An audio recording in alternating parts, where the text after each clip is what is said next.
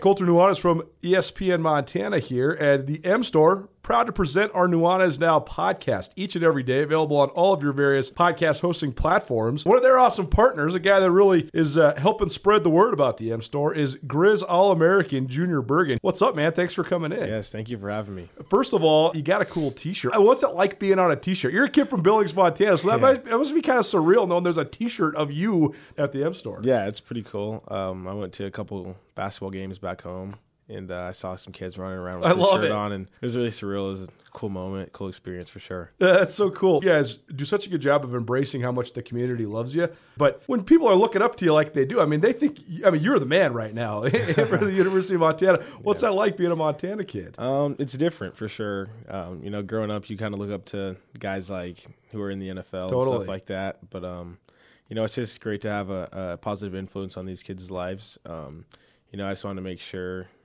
uh, I set the example and lead by example, and give them someone to look up to. Go check out the M Store. They're located there at the corner of Higgins and Broadway here in the city of Missoula. And you can also visit anytime online, montanamstore.com. They have all the latest and greatest, a whole bunch of original Grizz gear. And of course, they have Junior Bergen t shirts. Junior Bergen, proud partner with the M Store, as well as us here at uh, ESPN Montana. Thanks for swinging by, man. Yes, sir. Thank you for having me.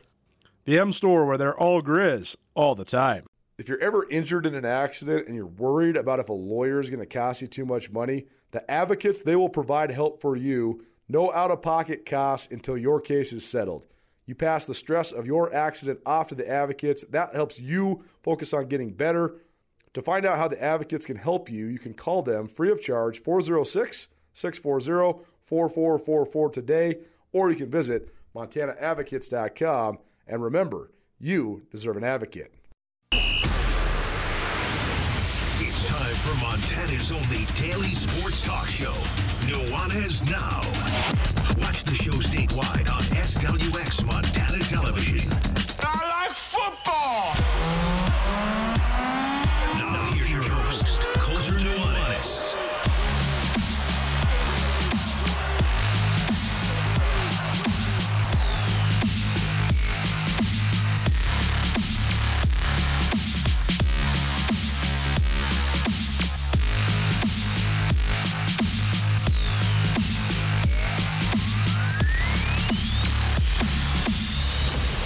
What's up, Montana? Welcome in.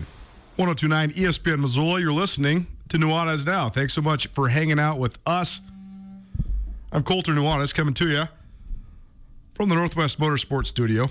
Appreciate you being here. Hope you're having a great start to your week. Ton to get to today here on your Tuesday. Couple standard staples. Because it's a Tuesday, we will reinstitute Tagliare Tuesday. So we have free Tagliare Deli for you. Stay tuned for that. About 45 minutes from now, we'll be prompting you. You're going to win a gift card, 25 bucks to Tagliare Deli. Get yourself some of the best sandwiches in the city of Missoula. Maybe a bottle of wine. I don't know. $25 goes a long ways there. So uh, we'll hook you up here uh, a little later on here in hour number one. Hour number two will also be highlighted by our Treasure State Stars, some of the best individual performances of the week from Montanans or in Montana, one of the two. You don't have to be from Montana if you do it in Montana, but uh, some of the best individual performances from around the state. And of course, we'll have a business angle with Justin Angle, the overlay between business and sports. A really good conversation about time and place when it comes to marketing and endorsements. Basically, my thesis is that Kareem Abdul Jabbar, for as big of a star and as much of a legend as he is, would have been a much greater star and a much bigger legend if he played any other time in the entire world than the exact time that he played. We'll go through it with Justin Angle, and it takes us a lot of different directions. We talk Dream Team, Magic Johnson, Michael Jordan, Larry Bird, and a variety of other things as well. So stay tuned for that during the five o'clock hour. We also rolled yesterday on football, and we didn't even get to half the stuff we wanted to talk about. So we'll keep talking college football, Grizz spring ball, Bobcat spring ball. That's going to be a theme of the week because the Grizz are now done. The Bobcats are in the heart of it. So anytime we can talk football, we want to. It's fun to talk about, and uh, I know you all love listening to it. We also are going to continue our history lessons, but we're going to switch it up a little bit to give you some history lessons about a couple of the guys that are coming to our neck of the woods here pretty soon. This is super cool. April 29th up at the Grey Wolf Peak Casino. several basketball legends. Artis Gilmore, George Gervin, Michael Ray Richardson, and Calvin Murphy will all be up there at Grey Wolf Peak Casino, do a little meet and greet. And it's so interesting because this is sort of a litmus test of how deep your cuts go when it comes to the history of the NBA. A lot of people I brought this up to are like, "Are you kidding me? Those guys are coming to mm, right outside Missoula, Montana," and other people are like, "Who's Artis Gilmore?" so I think it has to do with age, but also just sort of knowledge of the NBA. And I also think it's sort of interesting because those guys were playing in the 70s, which is a formative era in the NBA because it was so tumultuous and was so largely non mainstream. So we're going to start telling you a little bit more about these guys that are coming here because if you don't know, maybe you don't realize. I mean, Artis Gilmore is a Hall of Fame player. He was one of the great ABA players and then became a great NBA player. George Gervin is one of the great scorers in the history of basketball, period. I mean, you're talking like Kevin Durant and Carmelo Anthony now. George Gervin was that of his generation, the Iceman. And so I feel like if you don't know, you need to know. And maybe you'll think this event up there is super cool because it is. We're also going to have a fun interview about 4:30. Stan Spencer of the Backcountry Sled Patriots and onX Maps. They'll be in studio about 4:30, so we look forward uh, to that as well. So there you go. That's your show outlook presented by Brent Wahlberg and the Wahlberg team. If You want to stream the show the standard ways, 1029ESPN.com or on your YouTube channel. But look at this. Tommy, the genius that he is, he got an app made for us. ESPN Montana app is launched. So go download it. You can stream the show. You can also stream Grizz Lacrosse, Grizz Hockey, and uh, some other exciting stuff on the horizon. So go go download it and uh, get your fix of Nuanez now in a different form or fashion. You want to be a part of the show or you want to win something on this show. Either way, questions, comments, concerns, commentary, pieces of info to add to the conversation, call us or text us 406 888 1029. That's 888 1029. All guests will join us via the Rangitsch Brothers RV phone line. And you're going to want to remember that for your opportunity to win Tagliare Deli a little later on uh, in the show. All right, let's let's finish up first our Grizz spring ball conversation because we'll talk a little bit more Grizz throughout the summer. Of course, we're going to launch a, a, a, series here, probably starting in the next couple weeks. Once once we start, when you get back from the grind of basketball, you, you make the list and you start checking off stuff on the list. So we're starting to dive into our list to get caught up first, and then we'll start launching some new stuff. And uh, one of those things is going to be catching up with a lot of the incoming recruits in college football for both the Grizz and the Bobcats. Get those guys here on the radio to sort of tell the story of their senior years and their decisions to come play in the Big Sky Conference at the Montana School. So that's on the horizon. We'll have plenty of Grizz talk, of course, and Bobcat talk. All the sports, but a lot of football throughout the summer, like we always do.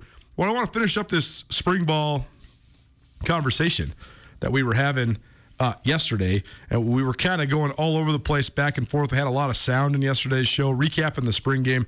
But I want to talk this broadly coming out of the spring when it comes to some of the things that I think Montana needs on their roster. I think that Montana's in a, a distinctly um, strong situation in the fact that they are not without weakness. I, I don't think any team at the FCS level is without a weakness, except for maybe North Dakota State. Other than that, everybody has a weakness or two. With 63, I think that's the biggest difference. I think the two biggest differences between the FBS and the FCS are this. One, the FCS is like a salary cap league in which if you have like a, a veteran, really talented guy, let's say you have a fifth year senior at left tackle, let's talk like Madden ratings or like NCAA football ratings. And, and that dude, that fifth year senior at left tackle, he's a three and a half, four year starter. And he let's call him like let's say he's like let's use Lewis Kidd at Montana State for example. Last year Lewis Kidd was like a 96 if it comes to NCAA football ratings. Very good player. But the guy who's going to be his backup if Lewis Kidd goes down is likely going to be a freshman. He's or he's likely going to be very inexperienced. The drop off is profound. So what I'm saying is like when guys get hurt at Alabama, the next guy up, he was likely a five star as well. He might just not be quite as experienced. There's also a higher likelihood that he's a little older, just depending. That's also a dynamic that's changing with the transfer portal roster movements, all that. But it's the it's the plain depth. But when you're in the at the FCS level, when you lose a premier player, the next guy up is going to be in those ratings 20 to 30 points less. So I think that's one of the biggest differences. I think the other biggest difference is you really can have outstanding, potentially all American caliber talent across the board when you have 85 scholarships. I think you have to pick and choose where you want to be really, really strong at the FCS level. I think that's why sometimes we see teams that have crazy talent at certain positions and then really young groups at others. And I think that's where this Grizz team is at. That said, the fact is that there's no real gray area or mystery to where the Grizz are at. I think that they are stacked on defense. I think they're stacked on special teams. I think they have a whole bunch of dudes who are buying what Bobby Hauck is selling and want to play their butts off for him. But I think they have defined weaknesses on the offensive line and the specialists on the special teams. That said, though, there could be some other things that we we want from the Grizz. And so when we're talking about off-season additions, sometimes off-season additions include transfers, but also sometimes it, it includes guys just taking the next step. So, for example, I think that on offense, I think the Grizz need a wide receiver who can stretch the field. That guy could be and likely already is on the team. They just need a guy that can prove it in games. Aaron Fonts showed his speed and explosion during the spring game, uh, the sophomore out of Oxnard, California. He can really, really run. Can he do it against Weber State, though? Can he do it against Northern Arizona? That's the question. Keelan White is another guy that could be that guy. Malik Flowers is another guy that could be that guy. So oftentimes that guy might be in the program. So I want to kind of analyze what the Grizz need from a need standpoint, uh, and including guys that are on the team, but also guys off the team, whatever. Just what do they need within the scope of what they do? So I have some I have some thoughts and some ideas, but I want to ask Andrew first. So Andrew Houghton, our producer here, ESPN Missoula, what what sort of things do you think the Grizz need? I mean, what could they add? Personnel wise, or just sort of dynamic wise, to the things that they do that you think would be beneficial? Well, I think the offensive line is really the big one, and that's such a challenge for them because Right. You can go in the portal and, and get your guys, but you have to have five guys that can work together. And that's exactly right. And the one thing that I'm just going to pause you just for a second. This is a, a really dorky way of doing this, or this is a really uh, nerd, football nerd way of explaining this. But there's a variety of ways you can operate on the offensive line. It's not just getting five big guys. What the Grizz do in their current offensive scheme is zone blocking. And so Right. so their zone scheme is even more essential to have a unit. They need a good unit rather than individual guys. It's not just like the Cats, for example, run a bunch of gap scheme. So if you have a weakness at left guard, you want to get a specific left guard who can pull or a guard period who can pull. That's way different than finding a guy who can fit into your offensive line unit. Well, that's right. And, you know, you can't just, that's what I'm saying. You can't just go into the portal and grab guys with the pedigree. You need to know the system that they're playing in, physical attributes and stuff. They're in an okay position because they do have AJ Forbes coming back in the middle of the line, and that should help as far as uh, chemistry going into it because uh, I think AJ is the guy who can be a real leader for that line. He can sort of bring all these pieces that are coming together if they are going to bring in a lot of transfers and really help them with the transition. But I think that's one of the big areas of of need certainly for them. I wonder if they're going to uh, try and go after another quarterback. Actually, Colter. I think they absolutely are. I think they're definitely going to go after a quarterback because I- I think that, and again, this is coming from very limited watching of them, but I think what we saw Friday was the last opportunity that Chris Brown's going to get, at least for this year, barring injuries and things like that, but the last real opportunity he's going to get to compete for anything but the backup job is Daniel Britt good enough and developed enough to be able to push Lucas Johnson to get better? I don't think they're going to try to bring somebody in to beat out Lucas Johnson. Are you sure? Because from where it looks, I mean, from what we saw in the spring game and from what the little that we've seen in the spring, to me, it looks like they're right where they were last year, where they have a guy who's the presumptive starter who is a good, solid quarterback. Yeah. But not a super high ceiling. And then Right. behind him, they have a lot of question marks, which of course starts with Chris Brown and now Daniel Britt being in the mix. I think it's really analogous to the situation they had last season. And we've talked about, you know, well, maybe Bobby Hauck was happy with Cam Humphrey back there, but I don't, I don't know if he was. I don't know if they were. Well, the other thing that Coach Hauck has said, among the most consistent things he has told me and told the media in the 10 plus years I've covered him, is that he likes to have a quarterback in each class. Well, Daniel Britt is a freshman. Chris Brown is a sophomore. Crazy that Chris Brown's a sophomore. He was in high school like five years ago when I was covering him at Bozeman High. But he's still only a sophomore because he got the red shirt and then the COVID shirt and all this stuff. I wrote about him when he came out of Bozeman mm, High, Right. Before I moved away and then moved back. right, totally. But he still is by class only a sophomore, and then Lucas Johnson's a sixth year senior. So maybe they do bring in a guy in that junior class. Who is that guy though? Who where do they turn to?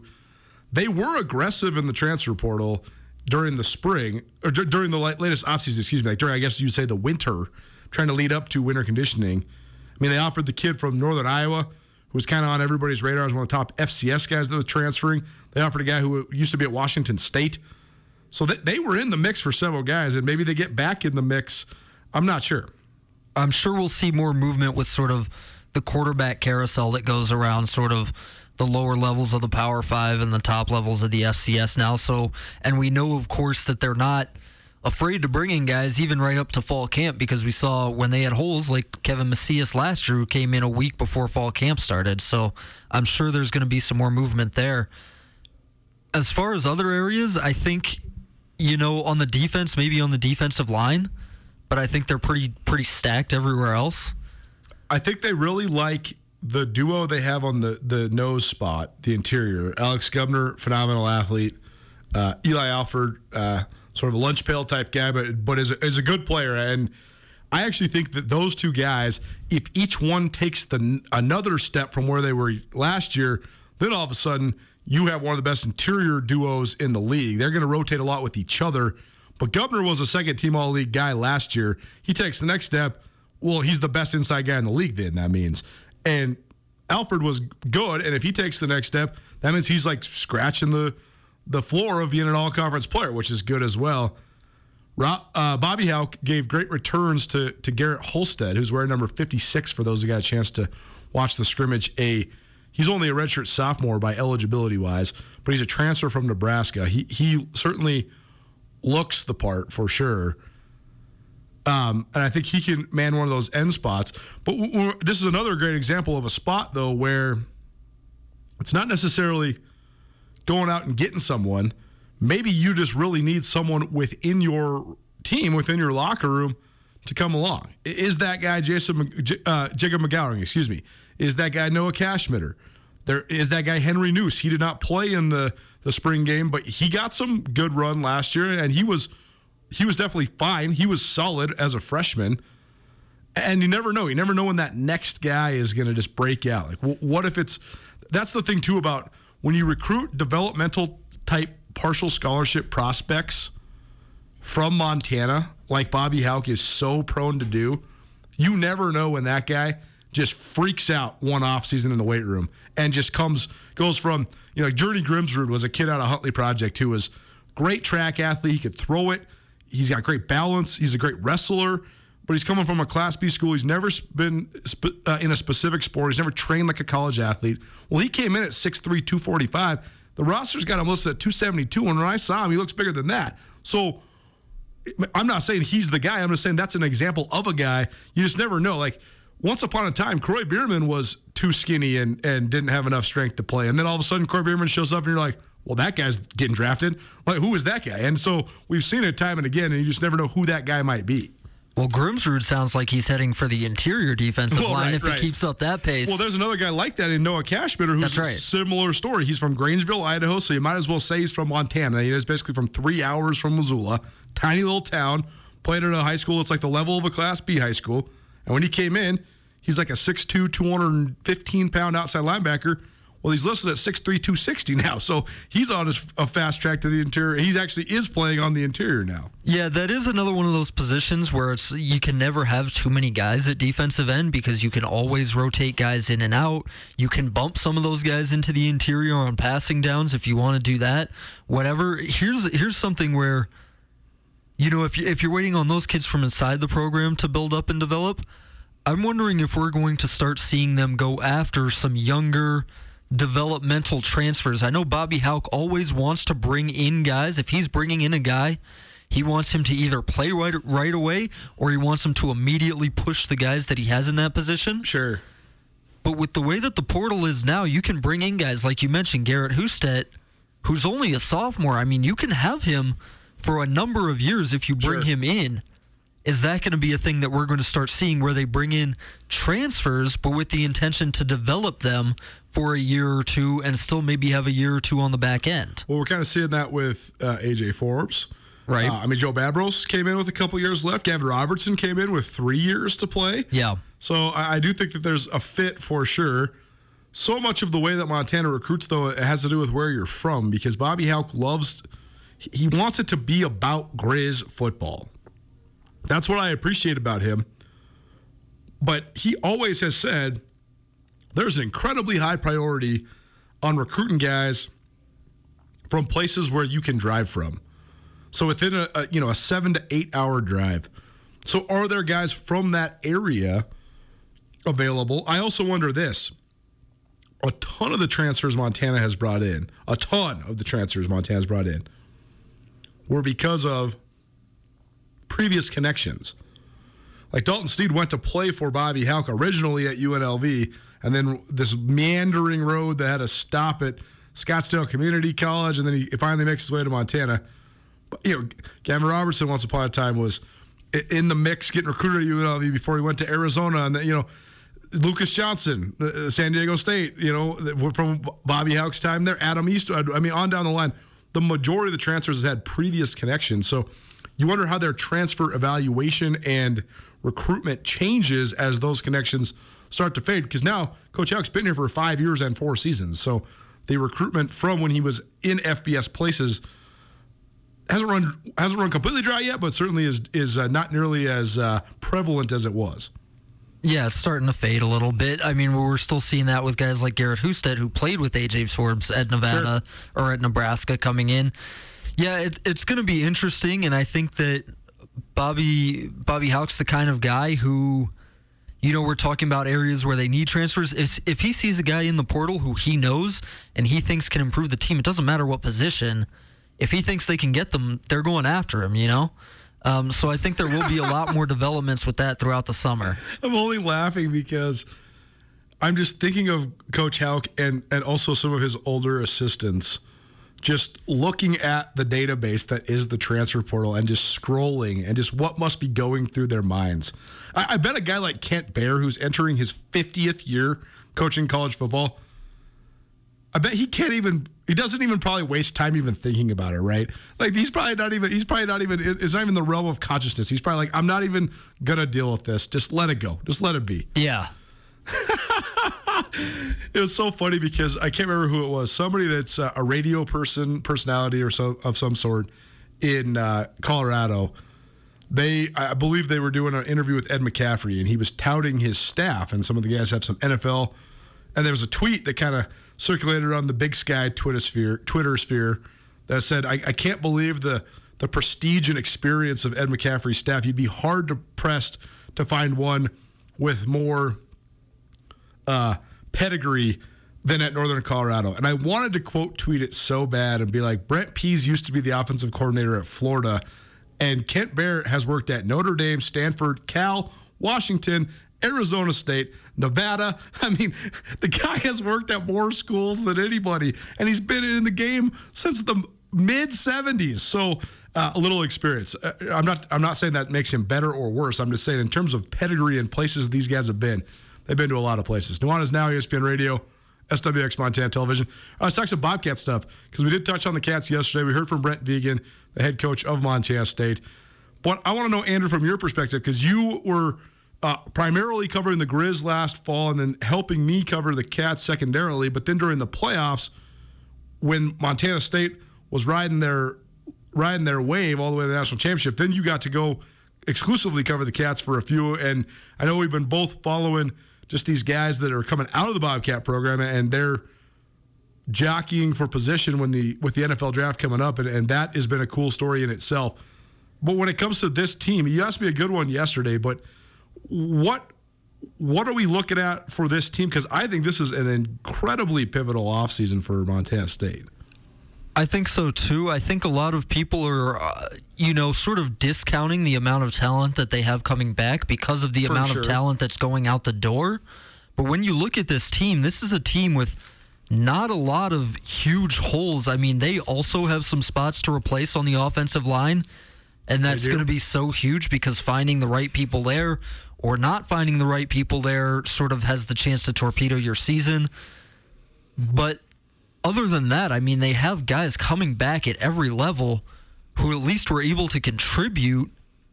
And in often, in a, in a lot of cases, were, were very, very good. Were stars of the team. I mean, Isaiah Ifanse coming back, a guy like Callahan O'Reilly coming back on the defense. Yep. Um, you know, they've got guys coming back in the secondary. Jeffrey Manning Jr., Tyrell Thomas, both going to be super senior guys. Yeah, uh, There's a, there, that's the other undertold story. There is still this remaining group of guys that are that are going to get that extra year still. Like Tyrell Yeah. Thomas played as a true, and so now he's going to be like a traditional super senior, a fifth year Fifth guy, year senior. But he's getting a fifth year after already playing his four years. It's not as if he's playing his fourth year in five. Yeah, and you know, looking at their situation with the specialists compared to Montana, I mean, they've got a young punter and kicker That are both very good. who who are going to be there for a long time. Those are just spots you don't have to worry about. I'm sort of intrigued. What I was going to ask you again yesterday was, who are the names coming up out of the spring spring ball that like we haven't heard about? I mean, we've we've heard about like that sort of secondary tier of stars Yeah, that played yeah. a lot last year, like guys like Callahan O'Reilly. We've heard at least about guys like uh, like like Valdez on the defensive line, Sebastian Valdez for or- sure. or, Brody Grebe. We, we have to also, when you're talking about the star guys coming back, you also have to mention Ty Okada because he's In the probably, secondary, yeah. he's probably the best guy they have coming back on the defense that isn't one of these NFL guys that's graduating. Right.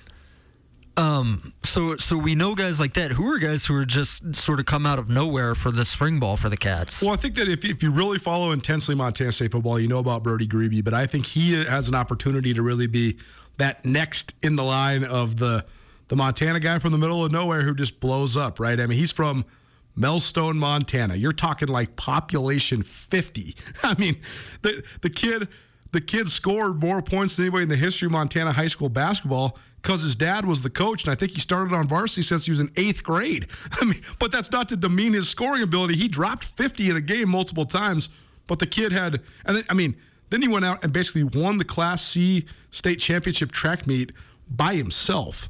And, and this is a guy that's you know 6'2", probably 205 coming out of high school but he didn't get the kind of offers that he wanted. So he went to a prep school back east, ironically, Choate Academy uh, on the East Coast. And then he comes back after a year there, which didn't burn a year of eligibility, and signs with Montana State. And then last year in spot duty, he had five sacks and, and was very good. Can he take the next leap? If he can, uh, he could be one of those guys for sure uh, that is kind of one of those um, breakout stars. Uh, the other, I mean, there's a couple other guys that I think really could. Uh, I don't know if they're out of nowhere, but I think they have an opportunity to really take the next step. Charles Brown was a huge recruit when he came uh, out of the Dallas area as a wide receiver. Choate said that he was one of the fastest, if not the fastest guys on the team the day he stepped on campus. He was an early enrollee, graduated early and enrolled last January. They actually kind of expected him to play more. I think if it was a different offense, he would have. Last year, one of the things that Brent Vigen did so well last year was not get in the way of anything. He just rode the ponies. He just said, "Here's those dudes. We're to ride them." That was a great thing across the board The one guy who probably fell a victim to being overused was Isaiah Ifanse. That then took away touches for everybody from the running backs like Lane Sumner, Elijah Elliott, Demarius Hosey, to some of the other guys that maybe get the ball in like jet sweep situations or screen passes on the outside. A lot of the slot guys like Charles Brown. So I think Brown has a chance to sort of uh, have an elevator role. And then a couple of the other guys that I think that uh, maybe maybe have gone a little bit under the radar that maybe will get a little bit more of an opportunity. I think those guys with Troy Andersen gone from the middle, Callahan O'Reilly's out this spring. Think that's great reps for Nolan Askelson, who's a former Defensive Player of the Year in the state of Montana, Class AA, defensive MVP out of Billings Senior. He was really good. He was actually a co-starter alongside O'Reilly two years ago, and then he's gotten kind of banged up, and he had a season-ending injury last year. He him being back that'll help a lot. And then we call him Danny U. Danny Uluilakepa, who has been on this show once upon a time. He was a tremendous recruit coming out of the Seattle area. Uh, he was the King Co player, the King County player of the year in high school, and he's shown great flashes in the little, the limited time he's got. So maybe he's a guy that flashes defensively, and then on offense, uh, I think that there's uh, several really, really talented offensive linemen. Which one of those guys can transform, and where do they play each one of those guys? Rush Reimer, TJ Sessions, and JT Reed have all received uh, good, uh, they, they've had good feedback from what they've been able to do. Which one of those guys, though, is the left tackle of the future? Session was forced in as a right tackle as a freshman. Then he suffered uh, a bad injury, but then he came back. In the meantime, you have Kidd, Lewis Kidd, anchoring your left tackle spot.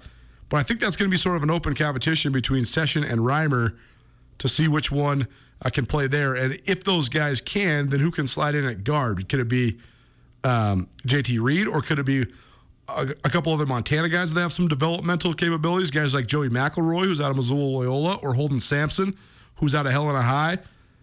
We'll see. I think those are pretty interesting as well. But the guy that I think that so many people have asked me about, which I think Brent Vigen acknowledged this uh, last time he talked to the media as well, is Demarius Hosey. I mean, he is a guy that came out of the Houston area as a three star recruit. He was incredibly highly recruited. He chose Montana State over offers from like 10 other schools. He flashed as a freshman. Choate played him just four games, but he had a couple really big games. He scored multiple touchdowns. And I'm not talking like just against like the NAIA schools of the world or whatever. He scored a touchdown at North Dakota, and he scored a touchdown against Southeast Missouri when they were in Bozeman, when they were a ranked a top 20 team in the FCS. Last year, he got hardly any run.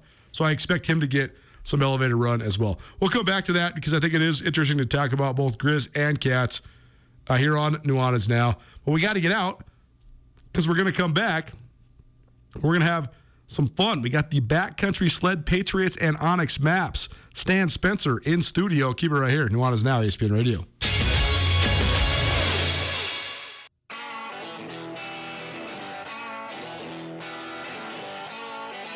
Sportsbet Montana is powered by the Montana Lottery. Join in on the excitement for Sportsbet Montana by betting on your favorite sports and teams both collegially and professionally. There are multiple ways to bet, including in game, which gets you into the action live as the game unfolds, and parlay betting, where you could have a chance to win big.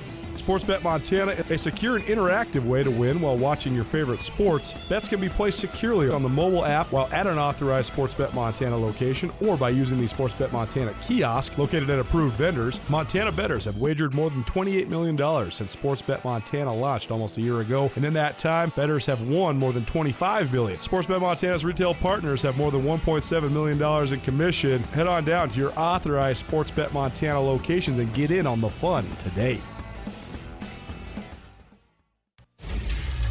ESPN Missoula Sports Center. The Grizz wrapped up spring football on Friday. The Bobcats notched another team win on the track Saturday, and Scottie Scheffler secured his first green jacket Sunday. Hello, I am Colter Nuanez. Friday night in the Bitterroot Valley at Hamilton High, the Montana football team executed their 15th and final session of spring drills. The simplistic non-game plan scrimmage included interceptions by Trajan Cotton and Corbin Walker, plus a near pick by Trevin Gradney in the first half, plus touchdown catches by Ryan Simpson and Aaron Fonts in the final quarter. The play of the evening came when when the play of the evening came when freshman Dylan Simmons intercepted freshman Daniel Britt in the end zone and raced 85 yards the other way. But Simmons was tracked down from behind by Fonts, who ran the length of the field behind the Grizz bench before re-entering to halt Simmons' pick six bid. Montana State continued its recent run of success in the annual Cat Grizz duel on Saturday at the Bobcat Track and Field Complex. The Bobcat women easily cleared the Grizz by a score of 111 to 55 for its fourth straight rivalry win. The MSU men won their eighth straight against Montana in head-to-head duels by outscoring the Grizz 88-67. For more on the individual results of this meet, tune into Nuanez Now this week. And finally, Scheffler affirmed his status as the number one player in the world, shooting a final round 71 to finish 10 strokes under par and win the Masters Golf Tournament by three shots over Rory McIlroy. This ESPN Missoula Sports Center is brought to you by Selway Armory.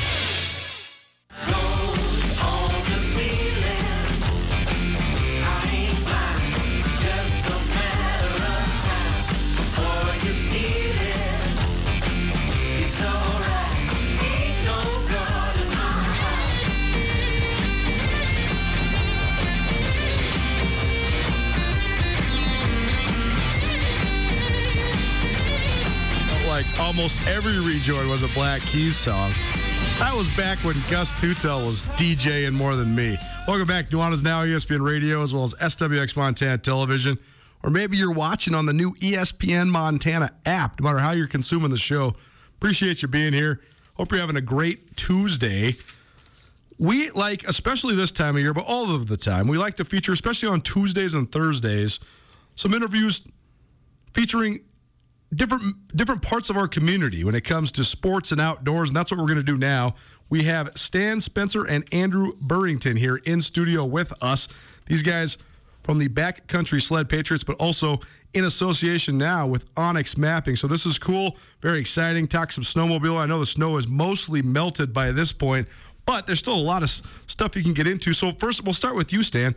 Just sort of tell us the the background of all this. I mean, the Backcountry Sled Patriots. This has been around for almost ten years now. What was sort of the inspiration for it? What is it? Just tell people kind of what you guys do, what you're into. Well, it's uh, just kind of a, what, a common sense story, I guess. Uh, I belong to a snowmobile club uh, here in Missoula, and I could see these clubs uh, around the state uh, struggling. Uh, we were getting backcountry areas closed. Nobody had any money to challenge it from a litigation viewpoint, so we were just basically saying, oh heck, we just lost it. We just got beat up. Uh, we can't beat the Forest Service. And, um, you know, my nature is, nah, there's got to be a better way. Um, so I started talking to the guys that ride in the backcountry, and maybe I should explain that a little bit. Sure. We're riding off trail. Um, we're not going down a groomed trail. Um, we're look. We might ride a primitive trail to get up into the backcountry, but basically, we look for uh, a challenge. You know, scenery and solitude. Uh, we want to be in that up in those areas by ourselves. So, I got talking to the guys. and I said, you know, how come you don't get involved in these local clubs and oh, you know, it's just not our thing and, and so forth. So I thought, well, maybe there's a better way to do this. Uh, I had just sold a couple of businesses, and, and so I had a little time on my hands. And uh, so I got a hold with a couple of guys and said, what do you think? And, well, you know, let's give it a shot. Uh, and uh, it just it went forward from there. Uh, we don't do any in-house meetings. Uh, we, we have directors meetings once a year, but beyond that, it's it's all email and, and text, and that that group of guys that, that's what they like to do. They they would rather communicate that way rather than go to a, a club meeting once a month or, or, or so forth. And it just it, it just blew up from there. Uh, in my wildest imagination, I thought maybe we'd maybe get a couple hundred members or something like that. Uh, but with different associations uh, and uh, associate members, uh, we basically have a total of about 4,000 people supporting us right Wow. now. Uh, and it's primarily in the West, but we have quite a few guys out in the Midwest that have ridden out here. Uh, I've actually just ran across a guy in New York, uh, and I said, "How the heck did you get your, you know get our name?" Well, you know, he said, "I ride at such and such a club," and, and I said, "Well, isn't that interesting? You're an associate member of Backcountry Sled Patriots," and so yeah, that's kind of the history how it grew. So you guys are it's a it's a club to get people together to, to share something that they enjoy and like you're saying seeking the solitude and the beauty of nature but also you're trying to make sure that you can still do this, right? So, uh, what is sort of the obstacle there? I mean, why would people want to not have backcountry snowmobiling, for example? oh man, that's the elephant in the room. Right, totally. well, uh, long story short, uh, basically the non-motorized community uh, doesn't like motorized in, in the backcountry, and um, it really galls me because it's public land and you ought to think it, it, it should be shared. But um, so here we are. Um, and, and it comes down to, to motorized and I guess ideology more than, than actual fact. Um, so we're up in the backcountry. Um, and, the, and, and I've actually talked to these guys, uh, you know, the summer users, and, and they're not apologetic about it. They just said, you know, well, um, you know, we, we don't really like you guys, and, and uh, we don't think it's right that you should be up there enjoying yourselves. Uh, uh, if you're going to go anywhere at all, you ought to be, you know, hiking it in and, and so forth. So uh, now, just just think the Sierra Club and, and people of that nature, mm-hmm. or, or, groups of that nature. Mm-hmm. Um, and there's a lot of there's a lot of apparel manufacturers that support closures because they support these folks uh, because it sells product. Sure. It, it, it's not under the idea that uh, you're doing something bad up there. Um, so anyhow, uh, these people really got the ear of the Forest Service, and at that point or point in time, we're probably talking maybe 20 years and then coming into the present. Okay. Mm-hmm we had we had some regional uh, foresters and actually a, a, a, chief forester in Washington D.C. and his deal or their deal, mostly his, was, you know, it all it all ought to be wilderness. So, and I hope I don't put everybody to sleep on this, but it's kind of how this thing evolved. Okay. No, but I think the protection of public lands is a very important thing. So I think this is interesting. Well, it, it is public land, and that's what we keep, you know, espousing. So here's the deal. Uh, we get. Uh, God, no, I just lost my train of thought on on this particular. They got the ear of the Forest Service about oh, okay. 20 years ago, right? Okay, so the Forest Service said, you know, the loss. Uh, uh, I guess I'm getting ahead of myself. So we have the National Wilderness Protection System. Um, that there's a the law was passed in 1964. Okay, now that law said the Forest Service can designate areas that could be recommended for wilderness. All right. Um, and we don't have any problem with that, and Congress has to approve that. Well, somebody, they sat down in a meeting and said, you know, there's an end run around Congress right in front of us. and what we what we're going to do is we're going to manage these as as wilderness, even though they're not congressionally approved. So, bang. So, of course, the lawsuits started flying. Sure. And, and we were in one ourselves um, not that long ago, and wound up all the way through the ninth, uh, or the, the, yeah, the Ninth Circuit uh, Appeals Court. Well, the Ninth Circuit Appeals Court said, "Well, yeah, that's what Congress intended, but we think the Forest Service can enhance what Congress intended." Now, how that can be a law or a legal reading, I don't know. I mean, it's and from my perspective, is pure legislating from the bench. Anyhow, the lower courts now have to abide by that that ruling. Hmm, interesting. Uh, uh, there there has been a subsequent ruling at the Supreme Court that I think takes some of the teeth out of that Ninth Circuit ruling, but um, we we had a lawsuit just prior to that coming out of the of the Supreme Court, so. Uh, we'll wait and see till the till the next one comes along. So that's how these areas are getting closed, and uh, We've had about 400,000 areas closed, acres closed in the last, uh, you know, number say over the last five years, just between Montana and Idaho alone. It's just incredible.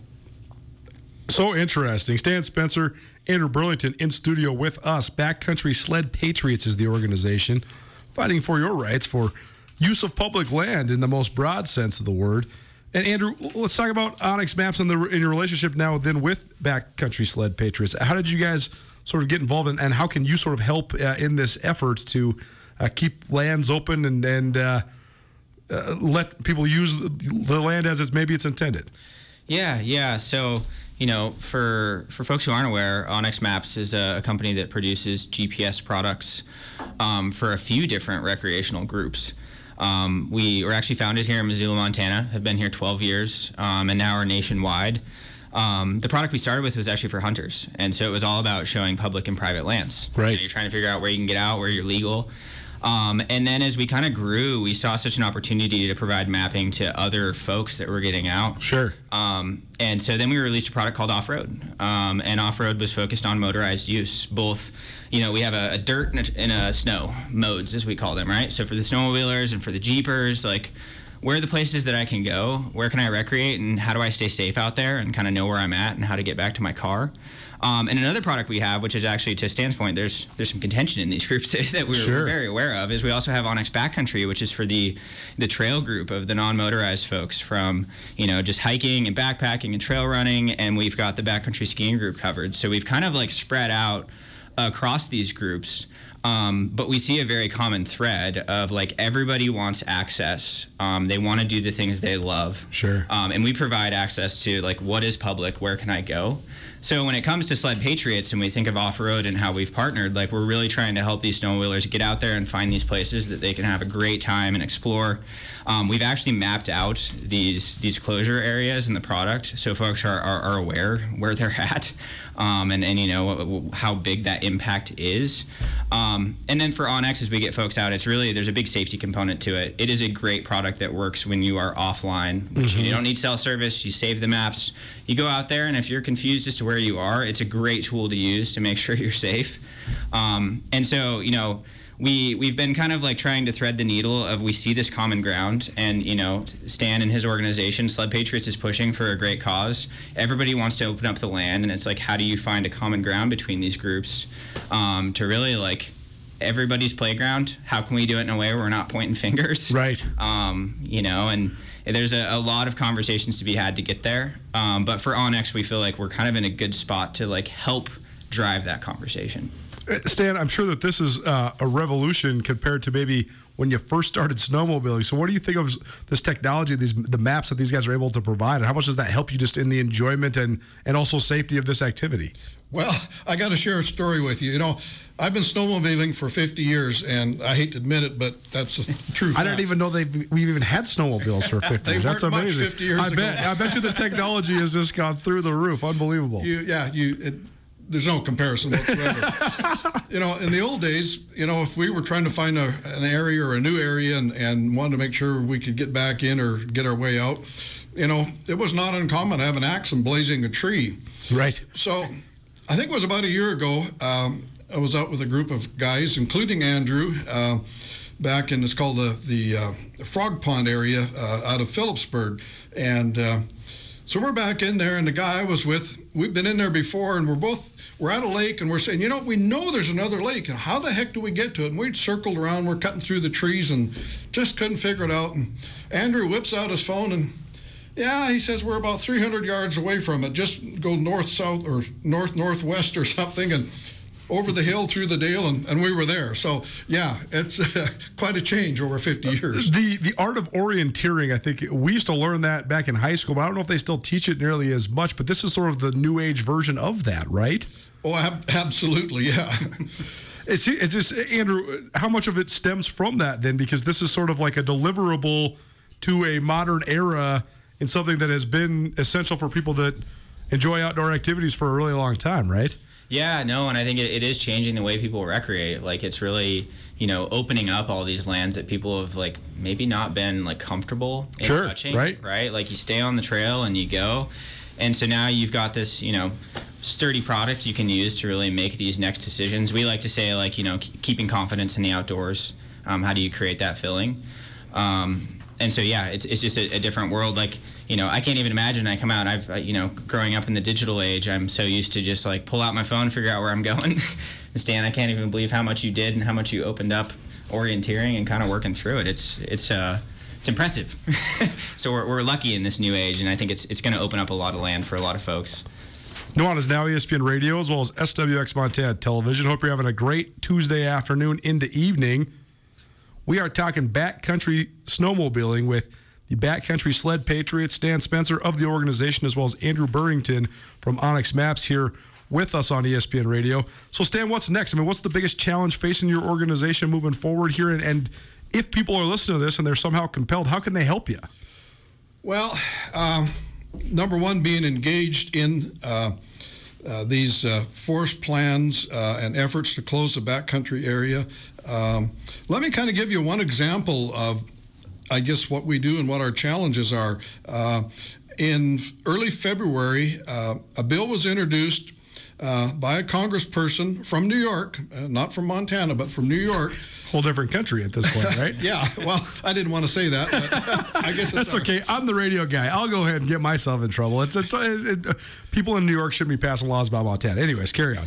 Okay, so this is in the House, um, and what it would do is convert and pay attention. 23 million. I'm not. That's a whole bunch of zeros. 23 It's a million whole bunch of zeros. of. It's called inventoried roadless lands in the western states. Uh, this was a product. Uh, uh, that came out of the, the uh, uh, Clinton administration. They were declared roadless, where there wasn't supposed to be any development, you know, such as logging and so forth. And I don't think anybody had a real problem with it.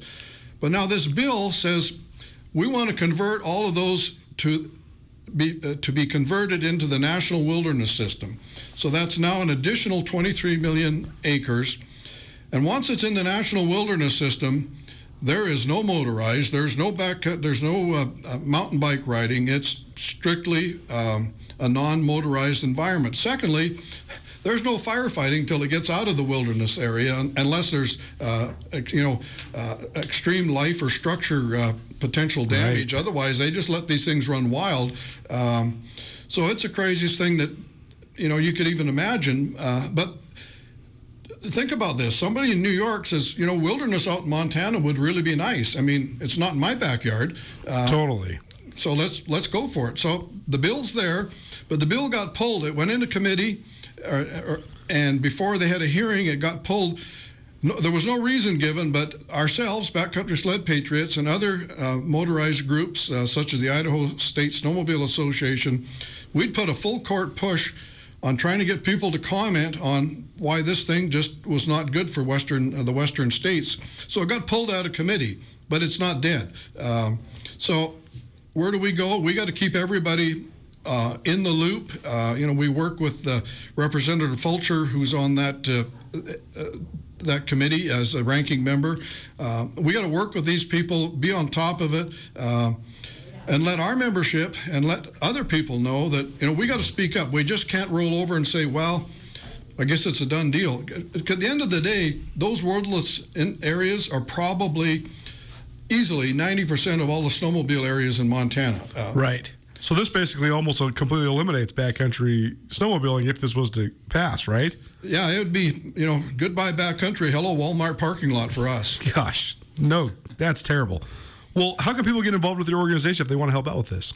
Well, we, we have our website, uh, www.sledpatriots.com uh, is probably, and, and there's uh, real easy to follow the prompts as far as uh, membership. Membership is actually free. Uh, we just we want people engaged. Uh, If we want their money, we'll ask them for a donation. But uh, there, that's why we don't have any charge for uh, for membership. Um, and we work through social media. Um, that's actually kind of what really spread the participation was. Uh, uh, everybody's uh, looking at Facebook and Instagram these days. Uh, so yeah, that that's how they can get a hold of us, uh, and uh, we uh, we look forward to the more people joining the you know the the, the parade, the better. Uh, and we work very closely with other associations to try to put a unified front. Uh, you know, that's one thing I guess I, I should emphasize. We were so fractured before, everybody trying to fight their own own battle, and uh, it, it just didn't. We, we have to be unified. Um, the people that want to close us down are very unified. And Andrew, just last thing from you then. Why do you think this is important, and also how can people find your great services as well? Um, yeah, I mean, why it's important, I think it's, you know, it's Montana's the last best place in, in some ways, right? And there's some amazing places that you can access, be it on foot or on motorized travel. And I think we all have the right to be able to go out and do that. And I think we need to have an open dialogue about respecting each other, no matter what you love to do, and go outside. For sure. Um, myself, I, I love both. I backcountry ski, I snowmobile, I do it all, and I do it so I can see the beautiful country that is Montana. Totally. Um, and so yeah, and from a OnX perspective, um, yeah, folks, go check it out. You can go to www.onxmaps.com, um, and that will show you our suite of products. You can kind of go through there and install, and it's a mobile app. Um, it also has a web version. Um, you can check it out. And I also know that at the folks in Missoula who are attending the banquet on, on Saturday will be getting a sweet deal from Standing Crew on OnX. So come check us out. The broad premise here is that public lands are important and working together, being informed, being engaged are also very important. Thanks for being here, guys. That was very, very informative. Stan Spencer, Andrew Burrington, Backcountry Sled Patriots, as well as OnX Maps. That was great, guys. Thanks so, so much for coming in. well, we pr- appreciate you having us. Nuanez Now, ESPN Radio, SWX Montana Television. How about some business and sports? A business angle with Justin Angle presented by Blackfoot Communications to kick off hour number two. Keep it right here, 1029 ESPN Radio. The Advocates can help you if you've been injured in an automobile, motorcycle, pedestrian, or even a dog bite accident. For additional information on other types of cases that the Advocates handle, you can always visit montanaadvocates.com. You can chat with an experienced attorney with no upfront out of pocket expense. Visit online or call 406 640 4444 today, or you can visit montanaadvocates.com. And remember, you deserve an advocate. One, two, three. Nuanez Now on ESPN Radio.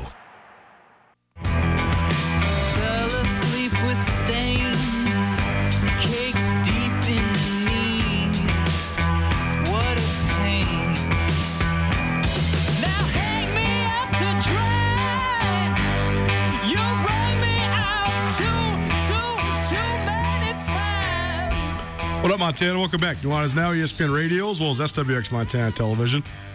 Man, one of my favorite parts about my job is when I learn stuff that I had no idea about. Thanks to Stan Spencer from the Backcountry Sled Patriots, as well as Andrew Burrington from onX Maps for coming in and uh, enlightening us. Public lands and the fight to maintain public lands very important, and uh, those guys doing good work to make sure that fun and enjoyment of the backcountry remains a high priority and a high possibility for uh, those of us that live here in the Treasure State. We're up against it, so we're just going to do a quick one, maybe come back around to some of this a little later on.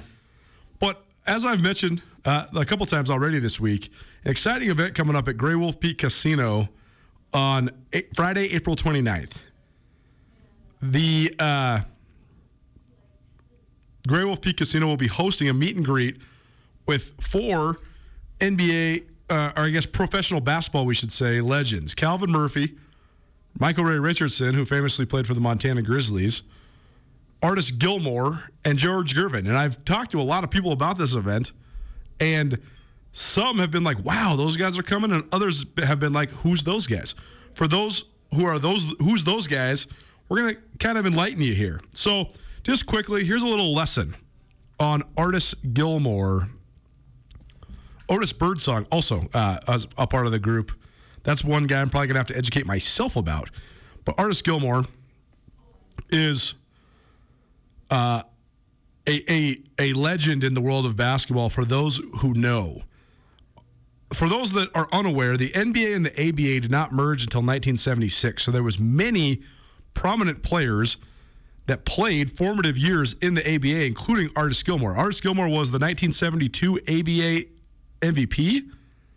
He was a five-time All-Star in the ABA. He was also the ABA Rookie of the Year during his rookie season. He made first-team All-ABA in 1972, 1973, 1974, 1975, and 1976. His five-year peak in the ABA included him averaging 22 points and seven rebounds, plus three blocks per game. He led the NBA in rebounding four times, the NBA in field goal percentage six times. He's the all-time NBA and ABA leader in all-time field goal percentage. And he's one of the very few men in professional basketball history to score more than 20,000 points and grab more than 15,000 rebounds in his career. He ended up as with 11 total All-Star appearances between the ABA and the NBA, and he played a total of 17 professional basketball seasons. I'll read an excerpt here from Bill Simmons' wonderful book, The Book of Basketball, that has taught me so much about the history of professional basketball in America. And Bill Simmons writes, I'm barely old enough to remember Artis in his prime when he was a mountain of a man, seven foot two and 310 pounds, with a mustache goatee combo that made him look rather intimidating. He intimidated until the game started, and then you realize his reactions were split second slow. And so, uh, so this just goes into to talk about maybe some of his downfalls. But the point of the story here is that Artis Gilmore, to a certain generation, is an icon. He was known for his his physical presence, his physical prowess, also his giant afro, the necklaces that he would wear during ABA games. He was a memorable figure, and I believe if he would have played in the NBA and if he would have played 10 years later, people would, on the tip of their tongue, recognize him as one of the great big men of all time. Uh, but instead, sometimes he's a little overshadowed. He, he is definitely one of the most underrated players in the history of professional basketball. So there you go. Artis Gilmore, one of several iconic players that will be up at the Grey Wolf Peak Casino a little later on this month, April 29th, to be specific. Hour number one in the books, hour two coming at you. More talk about a similar subject between myself and Justin Angle, a business angle, the overlay between business and sports. Up next, keep it right here, ESPN Radio. Sportsbet Montana is powered by the Montana Lottery. Join in on the excitement for Sportsbet Montana by betting on your favorite sports and teams both collegially and professionally. There are multiple ways to bet, including in game, which gets you into the action live as the game unfolds, and parlay betting, where you could have a chance to win big. Sportsbet Montana is a secure and interactive way to win while watching your favorite sports. Bets can be placed securely on the mobile app while at an authorized Sportsbet Montana location or by using the Sportsbet Montana kiosk located at approved vendors. Montana bettors have wagered more than $28 million since Sportsbet Montana launched almost a year ago, and in that time, bettors have won more than $25 million. Sportsbet Montana's retail partners have more than $1.7 million in commission. Head on down to your authorized Sportsbet Montana locations and get in on the fun today. Get commencement ready at the Montana State Bookstore, your best place for blue and gold on game day or any other day. Their grad fair sale is going on right now if you visit msubookstore.org. Free regalia when you purchase a diploma frame at the MSU Bookstore, you can obviously visit the MSU Bookstore on the Montana State campus. The Montana State Bookstore, your best place for blue and gold on game day or any other day. Visit on campus or at msubookstore.org.